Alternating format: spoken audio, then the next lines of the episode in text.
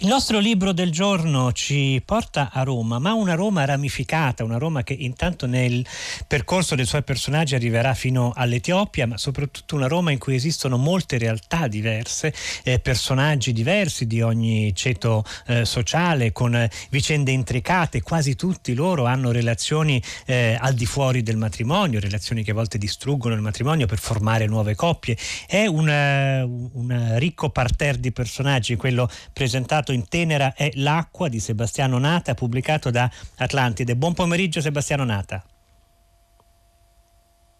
Sebastiano Nata dovrebbe essere collegato con noi. Pronto Nata? Sì, sì, sì, sono... Sebastiano... Ecco, ecco, sì, ce l'abbiamo sì, fatta, benissimo. Sebastiano Nata ha esordito nel 95 con Il Dipendente, è eh, narratore che ha eh, una parca ma attenta produzione di romanzi e quest'ultimo, come dicevo, si intitola Tenera e l'acqua. Al centro c'è il personaggio di eh, Giacomo Casani, il, eh, un quadro di una multinazionale che si chiama la Transpay, eh, rimasto vedovo da non molto tempo, con due figli adulti, eh, che affronta tutto ciò che comporta eh, l'invecchiamento, soprattutto l'invecchiamento per una persona che era abituata ad avere una eh, vita fisica e sportiva decisamente attiva, decisamente mh, ricca. Ecco, ehm, Attorno a Giacomo però ci sono una serie di altri personaggi, eh, c'è per esempio eh, il cognato Fernando, il marito del, della, della eh, moglie ora morta Rebecca, con la moglie Livia, oppure c'è Paola con cui Giacomo ha avuto una breve relazione, Paola a sua volta ha un marito Gianfranco e un nuovo compagno che si chiama Mattia, insomma una serie di rapporti che attraversano tutto il percorso del romanzo. Quale filo conduttore possiamo provare a identificare? Beh, certamente eh, Sebastiano Nata questo è un romanzo in cui il corpo è protagonista, i corpi vorrei dire perché sono corpi diversi con caratteristiche diverse che vanno seguiti con attenzione perché ci parlano sempre. A un certo punto uno dei personaggi, proprio Mattia, dice eh, a Paola di ogni cosa resteranno i segni sul nostro corpo. Eh, cito a memoria la frase esatta, ecco niente di quello che abbiamo fatto e facciamo sarà perduto, resteranno i segni nel corpo. È davvero così? I corpi sono il primo romanzo di cui disponiamo? Questa frase Mattia la dice a Paola dopo un pomeriggio d'amore e anche, diciamo così, cercando di rassicurarla su quello che poteva essere il loro futuro perché appunto eh, è un rapporto extramatrimoniale che poi però com- si svilupperà diciamo in qualcosa di molto più solido ed esclusivo tra loro. Sì, io penso che attraverso il corpo passano tante cose, prima di tutto i sentimenti e poi anche eh, forse lo scorrere del tempo, cioè come, come lei ha detto, uh, i personaggi che sono un po' tutti nuotatori si confrontano col fatto che il loro corpo non è più quello che era a vent'anni, uh, i protagonisti hanno tra i, tra i 40 e i 50 anni però c'è in qualche modo una ribellione a questo decadimento del corpo, spero non una, una ribellione diciamo sciocca e narcisista, no, però un cercare di eh, avere dal corpo e attraverso i corpi quello che ancora i corpi possono offrire, quindi prima di tutto un, uh, nel caso dei protagonisti anche una, un gioioso rapporto con lo sport, con l'acqua, con l'attività fisica e poi ancora di più il corpo, come noi sappiamo, è un mezzo per trasmettere l'amore, non solo tra, tra amanti, ma anche so, tra madri e figli, tra padri e figli. C'è un modo per esprimere quello che sentiamo. E quindi diciamo, per questo credo che eh, ci sia questa focalizzazione sul corpo. E poi anche perché appunto il corpo ci mette di fronte eh, al trascorrere del tempo. Adesso nella nostra società uh, si tende a rimuovere tante, si, tante cose, a cominciare dalla morte, vogliamo tutti essere giovani perennemente e se uno si confronta con un'attività uh, sportiva e si rende conto che invece i corpi invecchiano e come, ma questo non vuol dire che poi bisogna deprimersi, bisogna al contrario continuare a trarre quel, quello che di bello i corpi ci possono dare specialmente se sono utilizzati per trasmettere e ricevere amore. Quindi evitare la schiavitù degli allenamenti, per usare un'espressione che usa lo stesso Giacomo, e cercare invece di viverlo con lietezza questo corpo, anche cercando di mantenerlo ovviamente in forma il più lungo possibile. E c'è sotto questo punto di vista un lieto fine, questo forse senza bruciare assolutamente la trama, però possiamo dirlo, alla fine Giacomo la sua gara la vincerà. La vincerà, sì, eh, diciamo il romanzo è un po' eh, sul filo della pazzia di questi master che sono appunto persone eh, di una certa età che continuano a gareggiare. Quindi da una parte c'è l'ossessione della performance, che è una sciocchezza secondo me, e dall'altra è questa sfida con se stessi a, a dimostrare che insomma ce se la può fare, non solo in termini sportivi ma anche un po' nella vita. No? uno dei protagonisti, Mattia, dice al suo amico, a Giacomo, che prima di una gara dei 200 delfino, che come sanno quelli che nuotano è la più massacrante di tutte le gare, un conto è farla poi a 18 anni, 20 anni, un conto è farla a 50 e Mattia dice che sono buoni tutti a fare i 200 delfino quando si, si, è giovani, la vera difficoltà, il vero coraggio, l'eroismo quasi, dice ironicamente, è farla a 50 anni, quando poi dopo 100 metri uno non ce la fa più. Certo, anche perché questo eh, Sebastiano Nata, questo Tenera e l'acqua è un romanzo in cui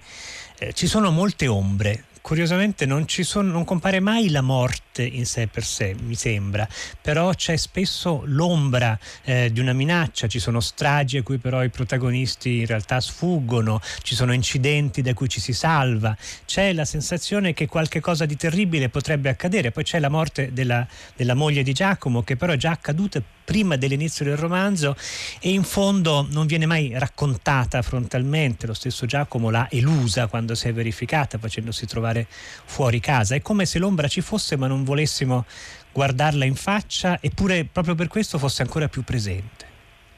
Sì, c'è eh, l'ombra della morte, eh, come dicevano alcuni, ricordati che devi morire, ma c'è anche la nostalgia uh, per la cosa perduta e che attraverso questa nostalgia uh, continua a vivere. No? Il, il, ricordo delle persone amate, ciascuno di noi lo conserva sempre dentro di sé e dà una forza vitale.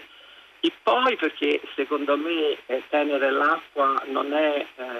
un romanzo intimista, c'è la sfida, la sofferenza, la morte eh, che dilaga nel mondo, soprattutto a causa delle disuguaglianze e appunto lei accennava uh, al romanzo che è ambientato a Roma ma che poi porta uno dei protagonisti in Etiopia c'è un confronto faccia a faccia con uh, la povertà che c'è anche in Italia, noi questo lo sappiamo che uh, un, uno su dodici degli italiani è a, in povertà assoluta e addirittura uno su cinque a rischio di povertà. Quindi la povertà non è qualcosa di lontano, non è qualcosa che viene solo dall'esterno. Le persone che cercano nei cassonetti sì, sono quasi tutti stranieri, ma le persone che fanno la fila alla, cari- alla mensa della Caritas adesso sono italiani. E ci sono tanti bambini che ogni giorno muoiono uh, di fame. Ecco, allora questa, questa ombra, eh, chiamiamola così, di giustizia sociale, di disuguaglianza, pervade secondo me il romanzo, non lo schiaccia, perché eh, i protagonisti in qualche modo inconsapevoli di questo cercano naturalmente di vivere le loro vite in mezzo a sofferenze ma anche in mezzo a gioie e amori, però io credo che sia importante riconoscere che ormai viviamo uh, a contatto uh, l'uni con gli altri e non è solo una questione prima gli italiani, prima i romani, prima le persone della mia famiglia. Siamo veramente tutti sulla stessa barca come anche adesso il Covid-19 ci ha dimostrato e credo che una delle cose più belle che in qualche modo io cerco di trasmettere attraverso i sentimenti nel romanzo sia proprio quella di dire che eh, siamo qui anche per darci una mano uno con l'altro, aiutarci, darci gioia e sapere che siamo tutti fratelli perché siamo tutti di fronte alla sofferenza.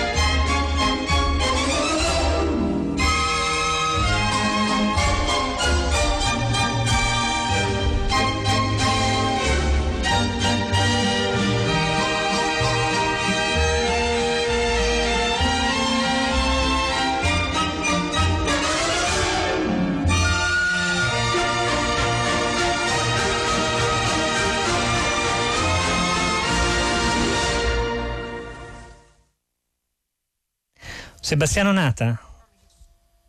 Sebastiano Nata è con noi? Sì, sono qui. Oh, mi dispiace molto, oggi abbiamo veramente dei problemi con le linee eh, che evidentemente sono difficili da risolvere, però torniamo subito al nostro tenere l'acqua senza perdere altro tempo perché eh, il romanzo è molto interessante e eh, stavamo parlando di quale aspetto mi aiuti a ricostruire? E abbiamo detto del io corpo. non so quando, quando eh,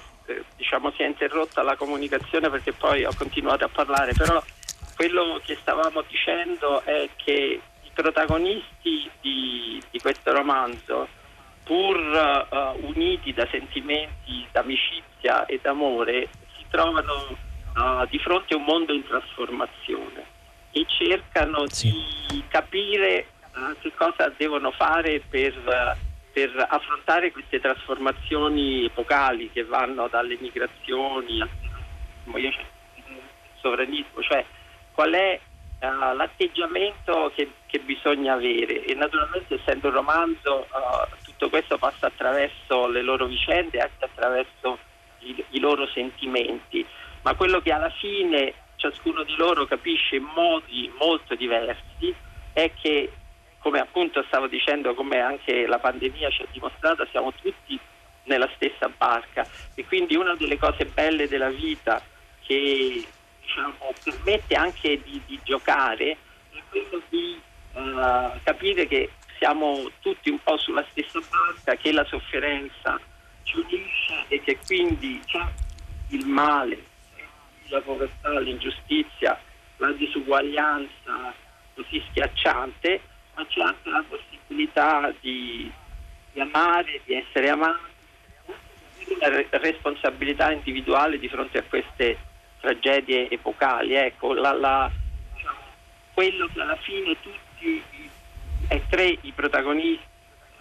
del romanzo capiscono è che c'è la possibilità di agire, la possibilità di risollevarsi anche individualmente. No? Uh, Giacomo, ecco, c'è la nostalgia di questa moglie che non c'è più, ha un rapporto con i figli vivissimo. Paola è nato in questo matrimonio finito,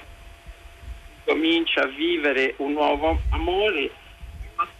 Forse è un po' il più anche selvaggio, quello che la vita ha punito più duramente, ogni volta si alza, anche lui guarda avanti con una con speranza.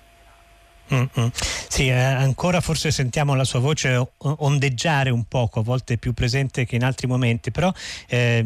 lei prima citava la pandemia, in effetti ci sono alcune frasi nel romanzo che veramente hanno un tono profetico, a un certo punto un personaggio ha il terrore che succeda qualcosa, una catastrofe, un disastro inconcepibile che ribaltasse la sua vita e quella di tutti, per esempio, sono, eh, sono frasi eh, sorprendenti, sono frasi che ci riportano anche a questo mondo in cui vivono i personaggi. Eh, lei diceva ognuno trova una, una, sua strada per scoprire che è possibile amare, però sono strade molto diverse veramente l'una dall'altra. La coppia di Paola e Mattia per esempio sembra molto più immersa nel mondo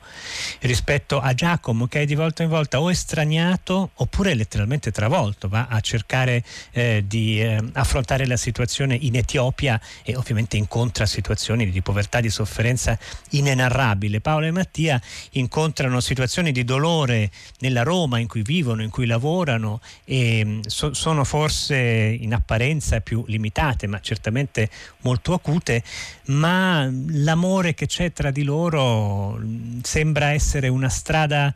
di riscatto più accessibile, più umana, più vicina?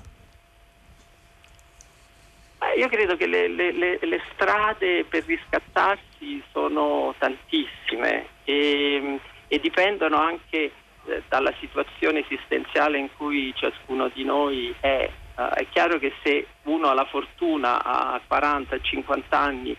di innamorarsi di nuovo, eh, questa è una cosa meravigliosa e, e diventa un, un, riscatto individuale, c'è la possibilità di gioire. Eh, non tutti però hanno questa fortuna e allora eh, forse uno si può chiedere che cosa, posso, che cosa come posso trarre gioia dalla mia vita? E io sono convinto che una delle possibilità di trarre gioia dalla propria vita è quello di rendersi conto che non si è soli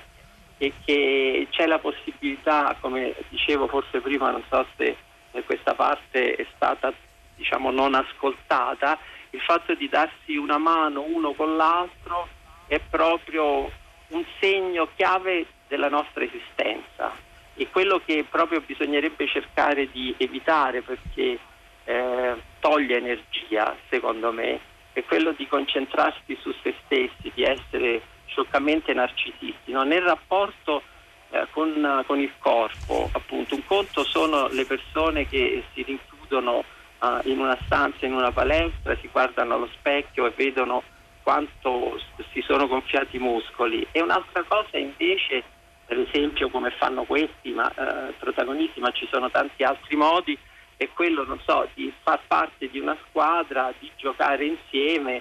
di sfidarsi, ma soprattutto rimanendo consapevoli che si tratta di un gioco, che è un po' uno stare insieme, fare comunità, che è un po' una dimensione che purtroppo si è persa. Uh, secondo me il capitalismo ha reso le persone più sole, siamo diciamo, da soli di fronte a sfide che ci sembrano insom- diciamo, difficili da affrontare, ma invece insieme eh, il gioco è diverso e, e, e, si possono fare cose che da soli sembrano impensabili. È un po' questo, secondo me, il senso ultimo del romanzo, anche attraverso le vicende di questi tre sconfitti che poi piano piano invece risalgono la china è proprio quello Forse questo è anche il motivo per cui è così centrale l'acqua, tenera è l'acqua, eh, un liquido che sembra avvolgere e penetrare tutte le storie che i personaggi incontrano. Se tenera è la notte di Scott Fitzgerald era la storia di un uomo che si perdeva, qui abbiamo tante persone che invece ciascuna a suo modo forse trovano una salvezza. Sebastiano Nata, io la ringrazio molto per essere stato con noi e Grazie per averci aiutato a dire almeno qualcosa con le difficoltà che abbiamo detto eh, di questo romanzo pubblicato da Atlantide, si intitola Tenera e l'acqua. Grazie Sebastiano Nata. Grazie a voi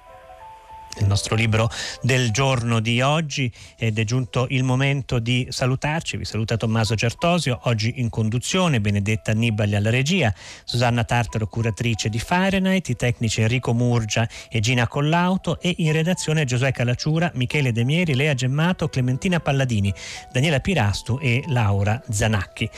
Fahrenheit torna domani alle 15.